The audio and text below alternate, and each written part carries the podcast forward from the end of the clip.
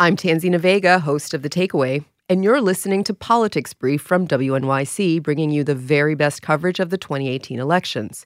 You'll hear segments from my show, as well as The Brian Lehrer Show, On the Media, and The New Yorker Radio Hour, plus the work of the award winning WNYC Newsroom, which is following all the local New York and New Jersey races.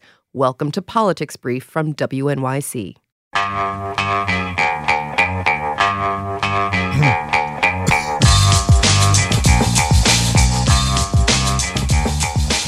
It's the Brian Lehrer Show on WNYC. Good morning, everyone. And we do not begin, as we usually do on Fridays, with our weekly Ask the Mayor segment, because Mayor Bill de Blasio is on his way to San Francisco to meet with that city's mayor, London Breed. And you heard that right. Did you know the mayor of San Francisco is named London Breed? A London Breed for mayor of San Francisco. So he will have a Boston bred but Brooklyn fed visitor today and we won't. But that's okay under the circumstances. It gives us a chance to start with the local and national heads of the Working Families Party, which backed Cynthia Nixon, Zephyr Teachout, and Jumaane Williams in the New York primaries yesterday, and the challengers to what they called the Trump Democrats of the breakaway IDC faction in the state Senate. Now, one of the biggest stories from last night is that the IDC Democrats got blown out. Six of the eight went down to defeat in races that weren't even that close. Only Diane Savino from Staten Island and David Carlucci from Rockland survived among those eight. Alessandra Biaggi defeated the head of the IDC, Senator Jeff Klein of Westchester in the Bronx, and she didn't mince words. And we have now put the head of the IDC snake the head of the IDC snake. And for the state Senate, Democratic Socialist uh, Julia Salazar, also for the state Senate, beat establishment Democrat Martin Dilan in a similar dynamic, even though he wasn't part of the IDC. And despite questions about the truthfulness of Salazar's biography, here's how she saw it last night. This was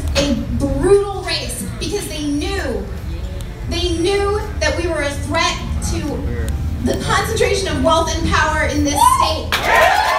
And let's not minimize how historic Letitia James' victory is in the Attorney General primary. Though she did not have Working Families Party support, which went to Zephyr Teachout, James is poised to become the first black woman ever elected to statewide office in New York. And I am dedicating this victory to every little girl who has been told that she could not change the world Every little girl who's been told to get back.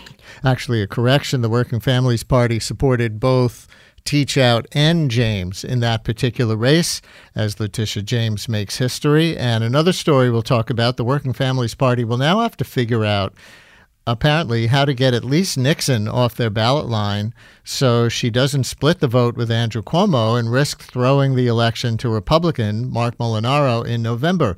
In defeat last night, Nixon gave a barn burner of a speech that at times sounded like she had won. Your victories tonight have shown that the blue wave is real and that it is not only coming for Republicans. It is coming for Democrats who act like them. Voters decidedly did not come for Andrew Cuomo yesterday, but Nixon did push him to more progressive positions on issues that include restoring voting rights for people released on parole, marijuana legalization, and more. So, with me now are Bill Lipton, New York State Director of the Working Families Party, and Maurice Mitchell, the WFP's National Director. Bill, welcome back. Maurice, thanks for joining us on WNYC. Great to be here. Thank you, Brian. And Great Bill, to be here, Brian. And Bill, here's you on this show in April when you gave Nixon the Working Families Party ballot line, and I asked you what would happen if she doesn't win the Democratic nomination. I really think we're building a movement in New York, and I really think we're going to win. Um, but in the unlikely event that that that that we don't, we're going to have a meeting. And I want to say that we have a 20 year history of not being uh, uh, a spoiler party. We, you know, we take the interests and needs of working people and poor people very seriously in this state, and I think uh, that meeting would would be a, a, very serious one. So, Bill, that was in the spring. When's that meeting? You know, we're going to have that meeting in the next two to three weeks. We haven't actually set the date yet. You know, the primary night just uh, just wrapped up a few hours ago. Um, but you know, our pro- we take process very very seriously inside the WFP. We're going to meet with our grassroots leaders. We're going to meet with Cynthia. We're going to meet with Jumaane, and we're, we're together. We're going to make this decision. Are you still committed to not being a spoiler party? We're going to make that decision together as a group, and it's going to be, you know, it's going to be a bottom-up decision that includes all of us together. That's not a commitment. What would be a scenario under which Cynthia Nixon and Jumaane Williams for lieutenant governor would remain on the Working Families Party line? you know, for us, this process really is critical, right? Like our state committee members, they actually have a legal power over this decision. So for, for me to stand up here and say the decision is done would be it just it, it, just wouldn't be right and it wouldn't be legal. Uh, plus, Cynthia has a, and Jumaane both have tremendous power in this. So we're going to take this process really seriously. We're going to meet together, and you know, we're you know, like as I said, you know, back in April, we're going to take it very seriously. It's a serious decision. In her concession speech last night, did Nixon endorse Cuomo, and will she campaign for him? Uh, that's not what I heard. You know, I, I she definitely re, you know recognized his victory, uh, and she talked about what we accomplished together as a movement. You know, in many ways, the contest, the big contest in New York, is really no longer between Democrats and Republicans. It's between uh, a progressive left that's challenging corporate control over our democracy and a, and a, and a Democratic establishment that, you know, led by Andrew Cuomo, that is still in hock to, to, to, to, to, to, corp- to real estate and to Wall Street. So we think that we, from the top of the ticket all the way down to, to our, our seven huge victories in the state Senate, uh, you know, we turned over a quarter of the state Senate to progressive champions, uh, uh, that we had a great night last night and that Albany has changed changed forever. And Maurice Mitchell, as head of the National Working Families Party, what would you add to what comes next? Because it sounds from Bill's answers so far like there's some uncertainty about whether there will be uh, Cuomo versus Republican Molinaro versus Cynthia Nixon on the Working Families Party line campaign in the fall. You know, the only thing I would add, and this is something that I see nationally, is that this is a new day in our politics. Like the grassroots are way, way, way ahead of the traditional politics of the Democratic Party. And our grassroots members around the around the state, we're going to listen to them and follow them. And there's a small d democratic process in New York State as well as our other states that that bring us to to these decisions, and we're going to take them seriously. So. Uh, you know, I could just echo what, what Bill is saying. It's like this is our activists, the folks who, for months, were engaged in this campaign and others, and including our, our candidates, those are the folks who ultimately uh, we're going to honor in our decisions. Does that mean if the activists of the Working Families Party are willing to risk splitting the liberal, democratic, progressive, however you want to characterize it, vote in November?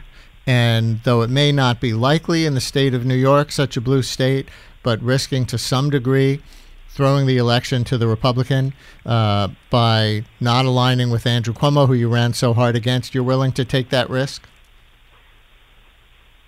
What I think is that our activists and our candidates are, are politically sophisticated people, and we're going to get in the room and we're going to have uh, a really intense and serious conversation about how we uh, take this momentum uh, in the best way in order to deliver it to our communities.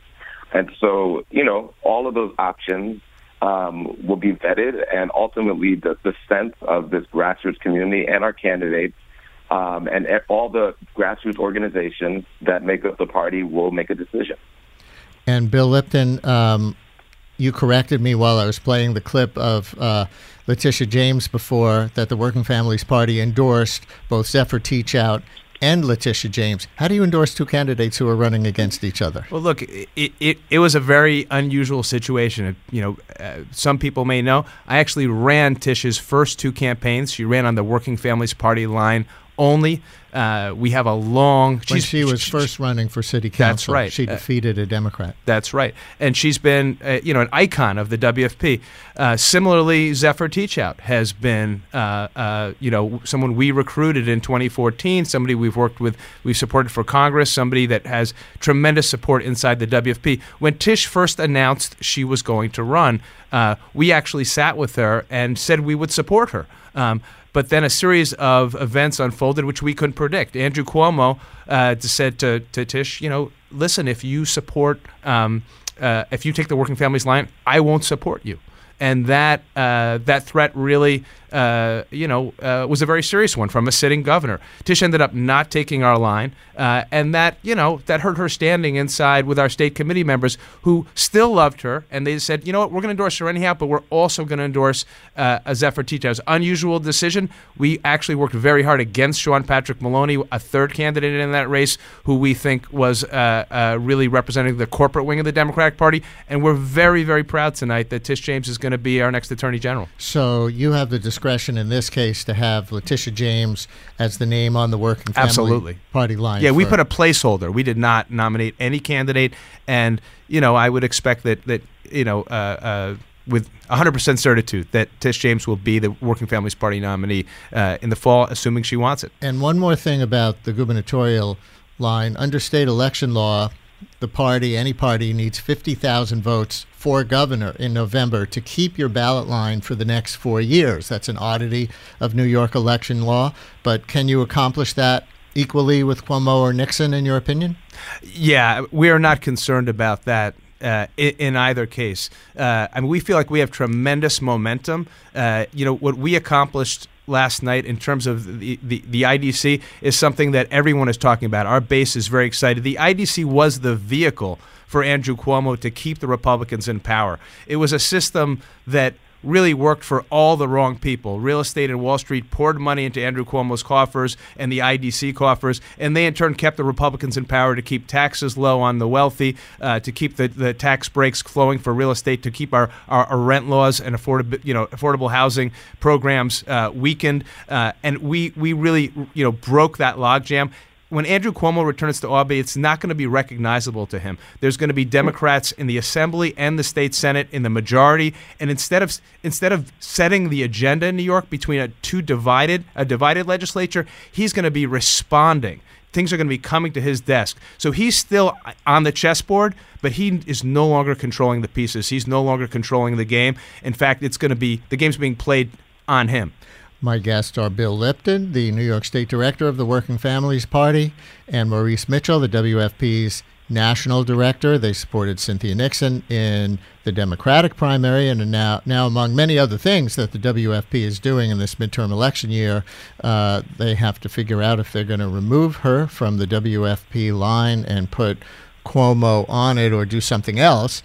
And let's take a phone call. We're getting a couple of calls like this based on the conversation that we've been having.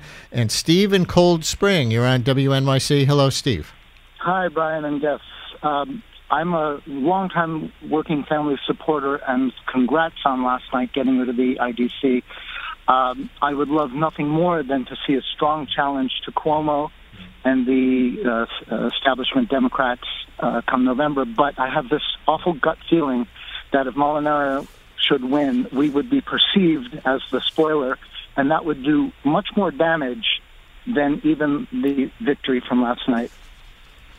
Phil? It, look, it, it's uh, uh, that's a consideration that I think is going to weigh on people's minds when we meet. I do want to point out to folks that Democratic turnout was two and a half times what it was four years ago in New York. So the blue wave in New York is very, very real.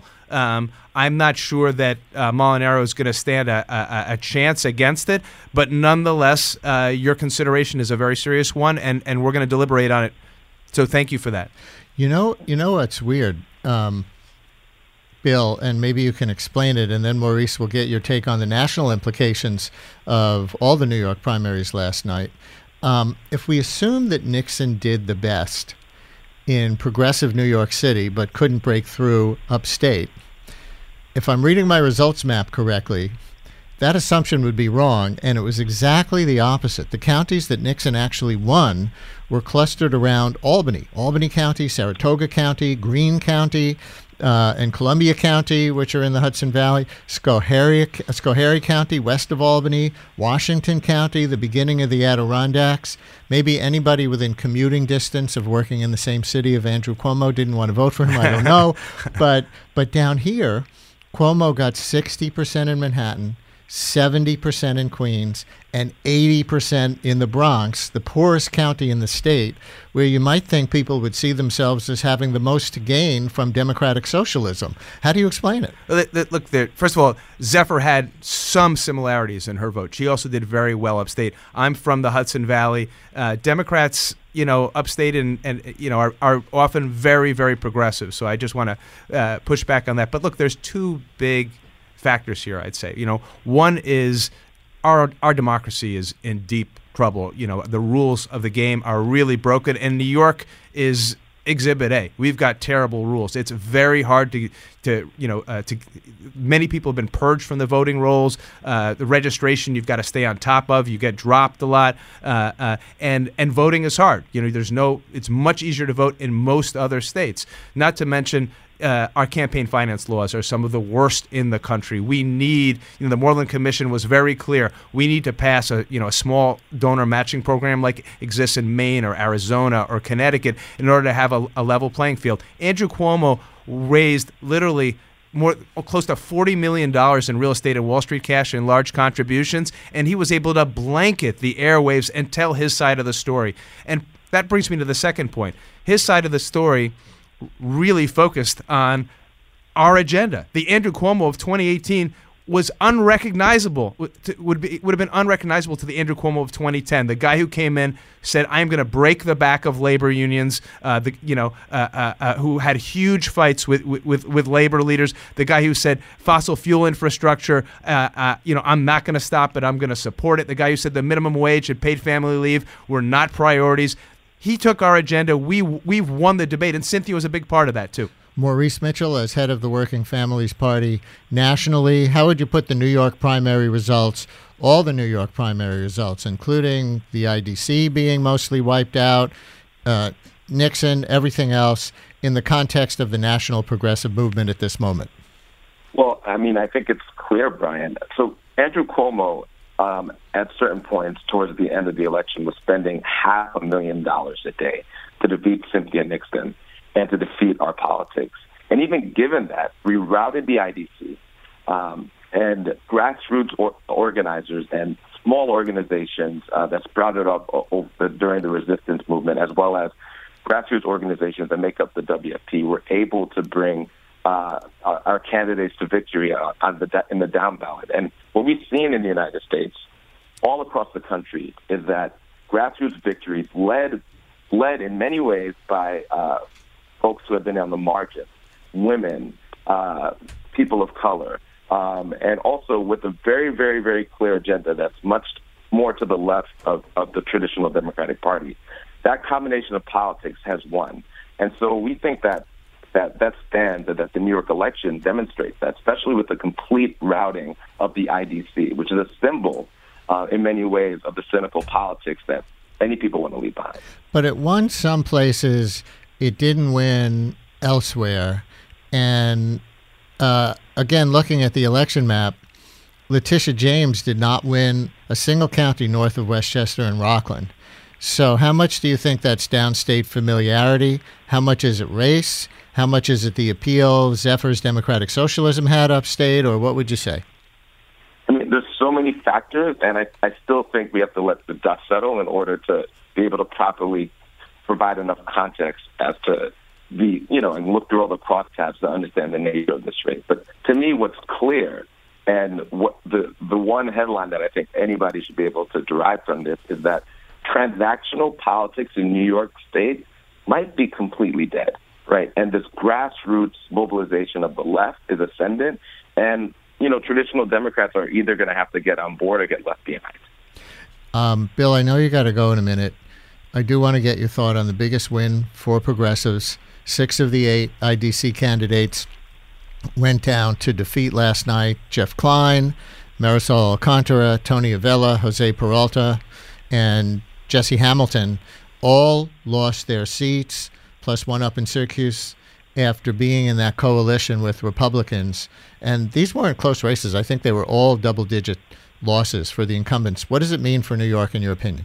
Look, the purpose of the WFP is to challenge corporate control over our democracy. And that's not just a problem in the Republican Party, that is a problem in the Democratic Party. And we were up against I mean, they had all these phony committees uh, that they were able to to, to, to, to, channel money, you know, through from again real estate and Wall Street, you know, donors that were big donors. These were massive contributions, sometimes fifty thousand dollars. We were outspent three or four to one, three or four to one, Brian, like we can actually win those races. That that's a playing field we can operate on, and we swept all our priority races. Every single race where we had a chance, we dominated. Uh, but statewide, when we're outspent twenty to one, or in the case of Jumaane Williams, uh, like probably hundred to one, and they're able to blanket the, the, the, airwaves with with that all that corporate cash, you know, unless we fix our broken democratic system. Pe- the working people aren't going to have a chance in that arena, and we have to we have to prioritize that. And yet, Maurice, we should remember that the real contest for all that progressive legislation that's stuck in the state Senate on housing, on health care, on criminal justice reform, on women's rights and immigrants' rights is if Democrats beat Republicans in swing districts in November. Without that, it means little that some Democrats beat other Democrats yesterday, except to set a baseline for the future. Does the storm surge against the IDC make defeating Republicans, which is in different districts than these IDC races were in, any more likely? Yeah, absolutely. That those grassroots activists from around the state are going to make it their duty between now and November in order to be at the crest of that blue wave that's coming in order to defeat those those Republicans up and down the ballot. And that blue wave will have an impact in Washington, in Albany, and in state houses all around the country. Maurice Mitchell, the WFP's national director, Bill Lipton, New York State director of the Working Families Party. Thank you both very much. Thank you. You're listening to the Politics Brief podcast. We'll be right back after a quick break. Brian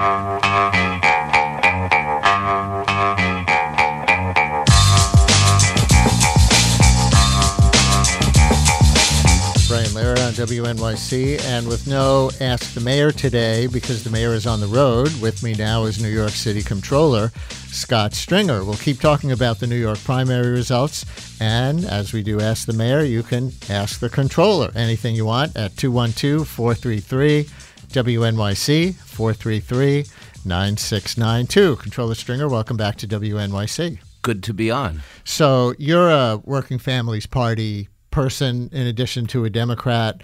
How do you interpret what we just heard from Bill Lipton, uh, the head of the state Working Families Party?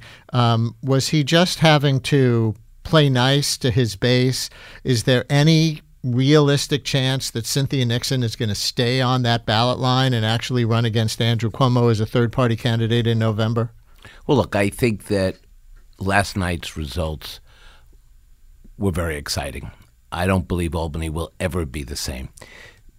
The people who get real credit for changing the face of the state Senate, holding Democrats who sided with Republicans accountable, was really the activists and advocates around the city who came together not just in a few months ago, but years ago and said, we have got to hold the Democratic Party to account for the fact that we're allowing these Democrats to act as Republicans. We wiped out the IDC last night. We brought government back to the people.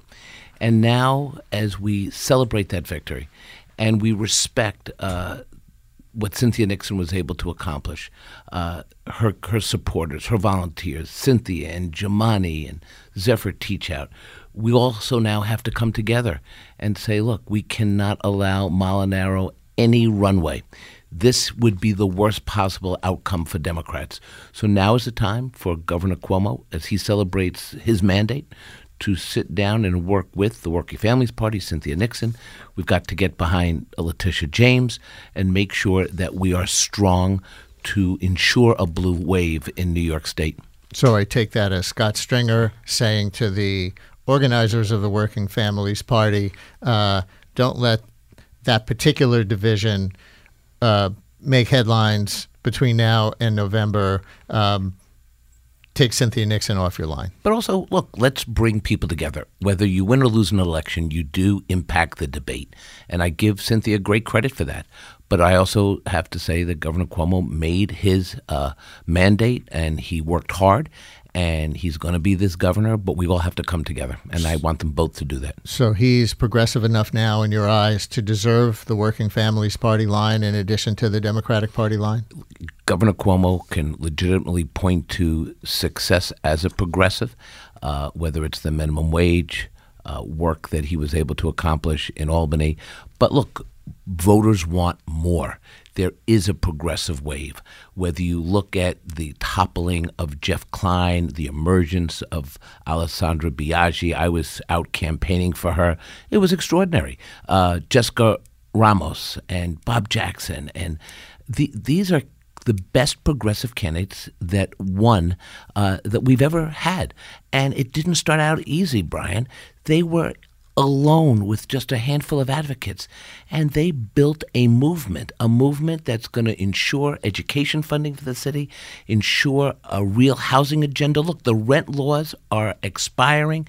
The real estate lobby is ready to gut rent regulation, and we put our best fighters uh, up yes last night, and we won, and we won big, and it's the most exciting moment that I've seen in politics in a very long time, and I was proud to play a small uh, role in these races. It was tremendous. You were a Cuomo supporter in the primary.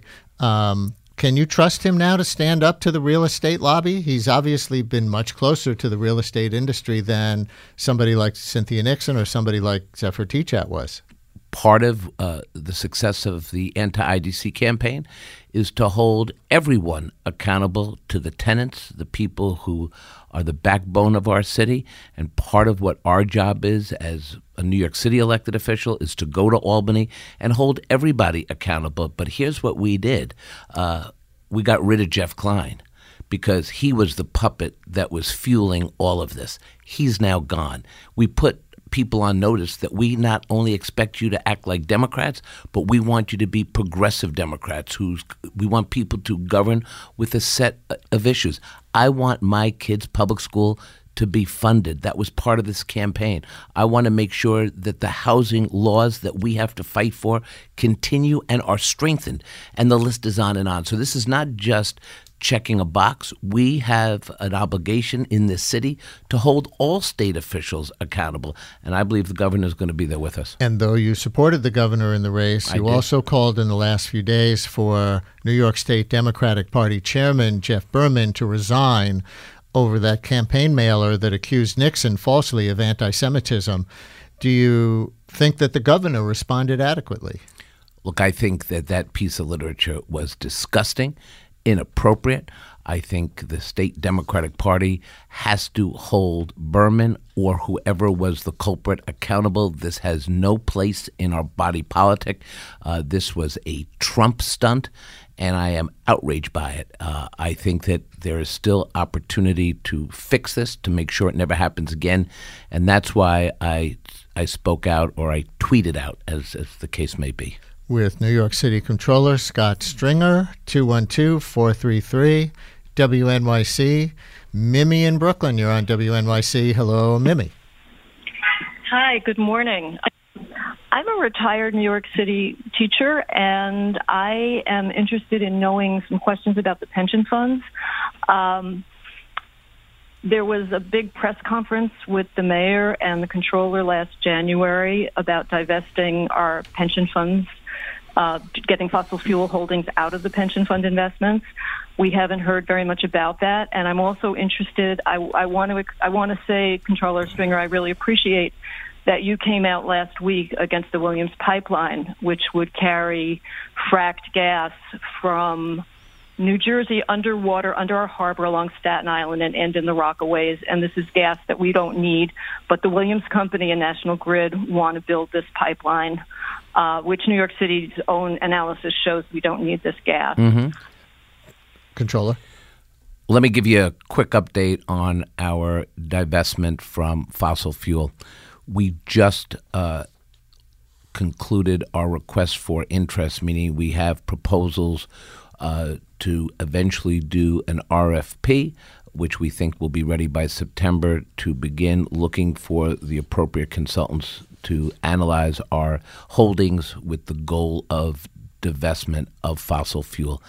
This work uh, with our trustees and Mayor de Blasio is real. We are at an accelerated pace. This is a historic moment because our pension fund is the fourth largest in the country, 14th largest in the world.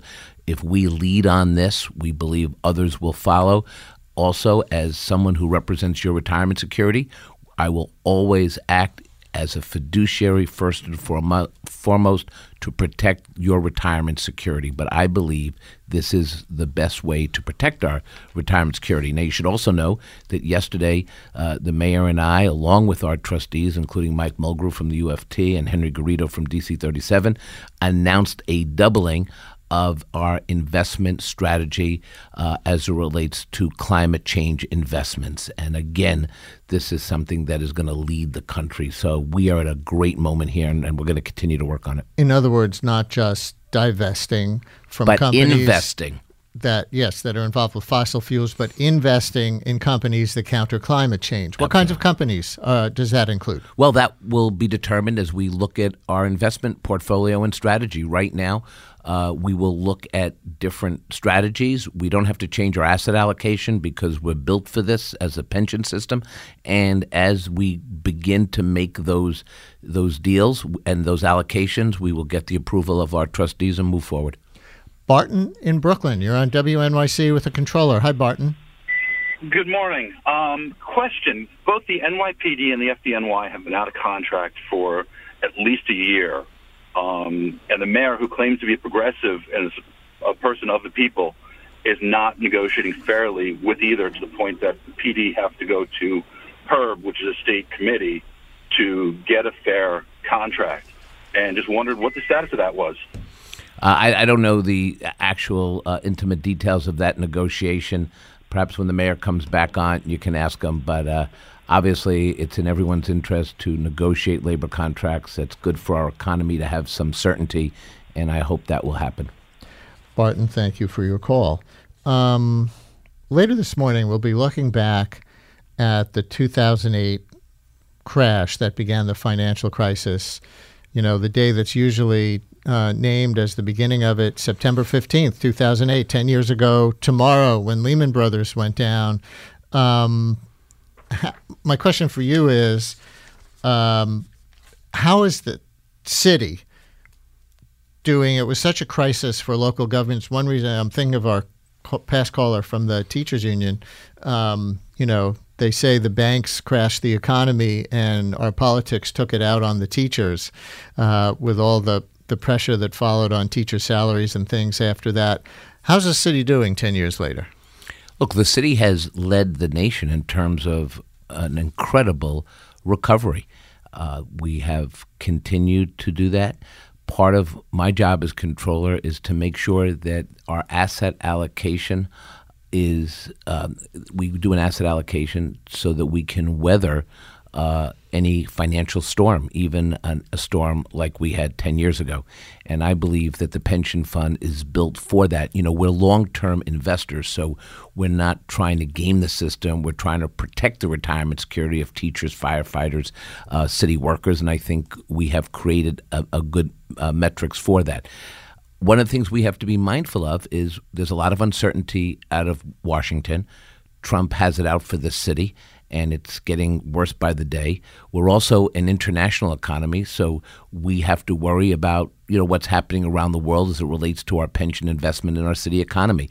I've said that to weather Trump and prepare for a downturn, we do have to have a robust rainy day fund. We want to make sure that we protect the teachers and the senior citizens and the young people who want to be here.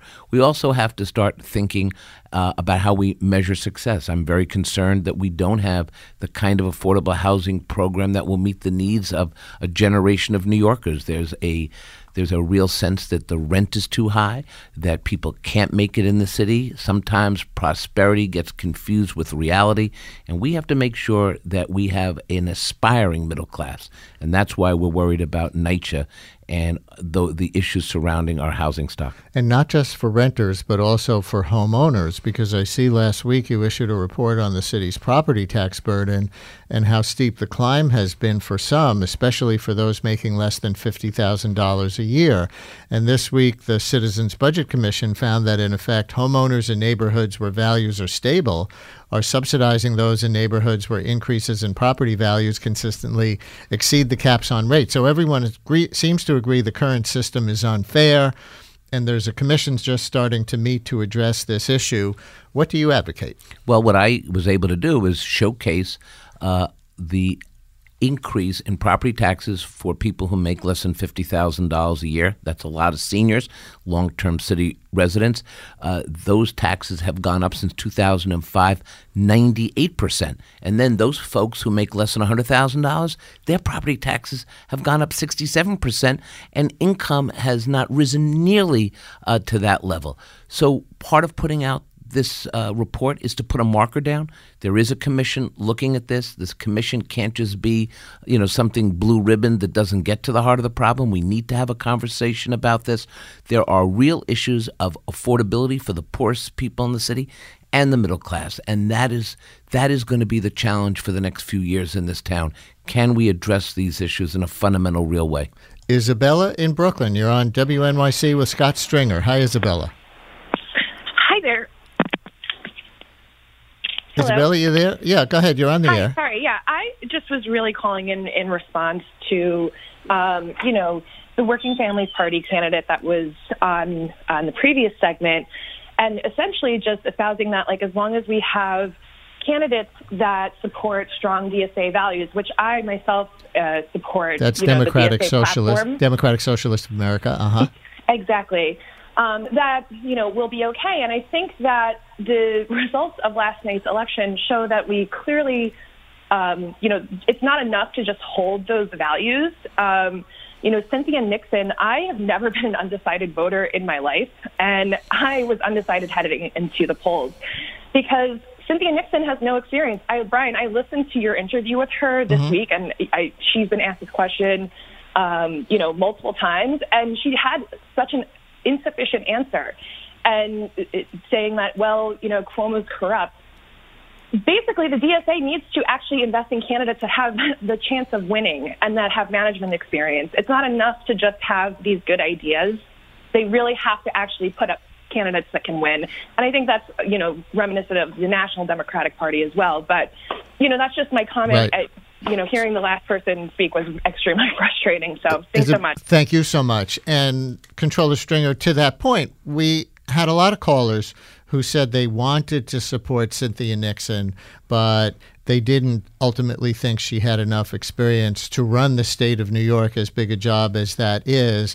And so there was some lamenting that nobody else who's more experienced in politics and government and management who holds the same views got into that race to challenge Andrew Cuomo. Well, I think for progressives around the city, the challenge is you have to be able to have real values and also be able to govern. And being a progressive and governance is not mutually exclusive. They have to be one and the same. And Cuomo scared them off with his money and his political power. Well, obviously, there's the power of incumbency, but certainly going forward, one of the th- reasons why I think we had tremendous success with the anti IDC candidates, and by the way, with Catalina Cruz, who's the first dreamer to be elected to the assembly, one of the reasons why they were successful was not just because they were anti something or anti IDC, they were and they articulated that well, but what they were really good at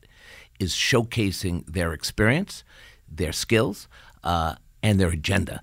And that is when progressives win. And when you go out in these districts, as I traveled around the city for this campaign, they were the best qualified candidates. And that's something that was very exciting for people. New York City Controller Scott Stringer, thanks a lot. Thank you.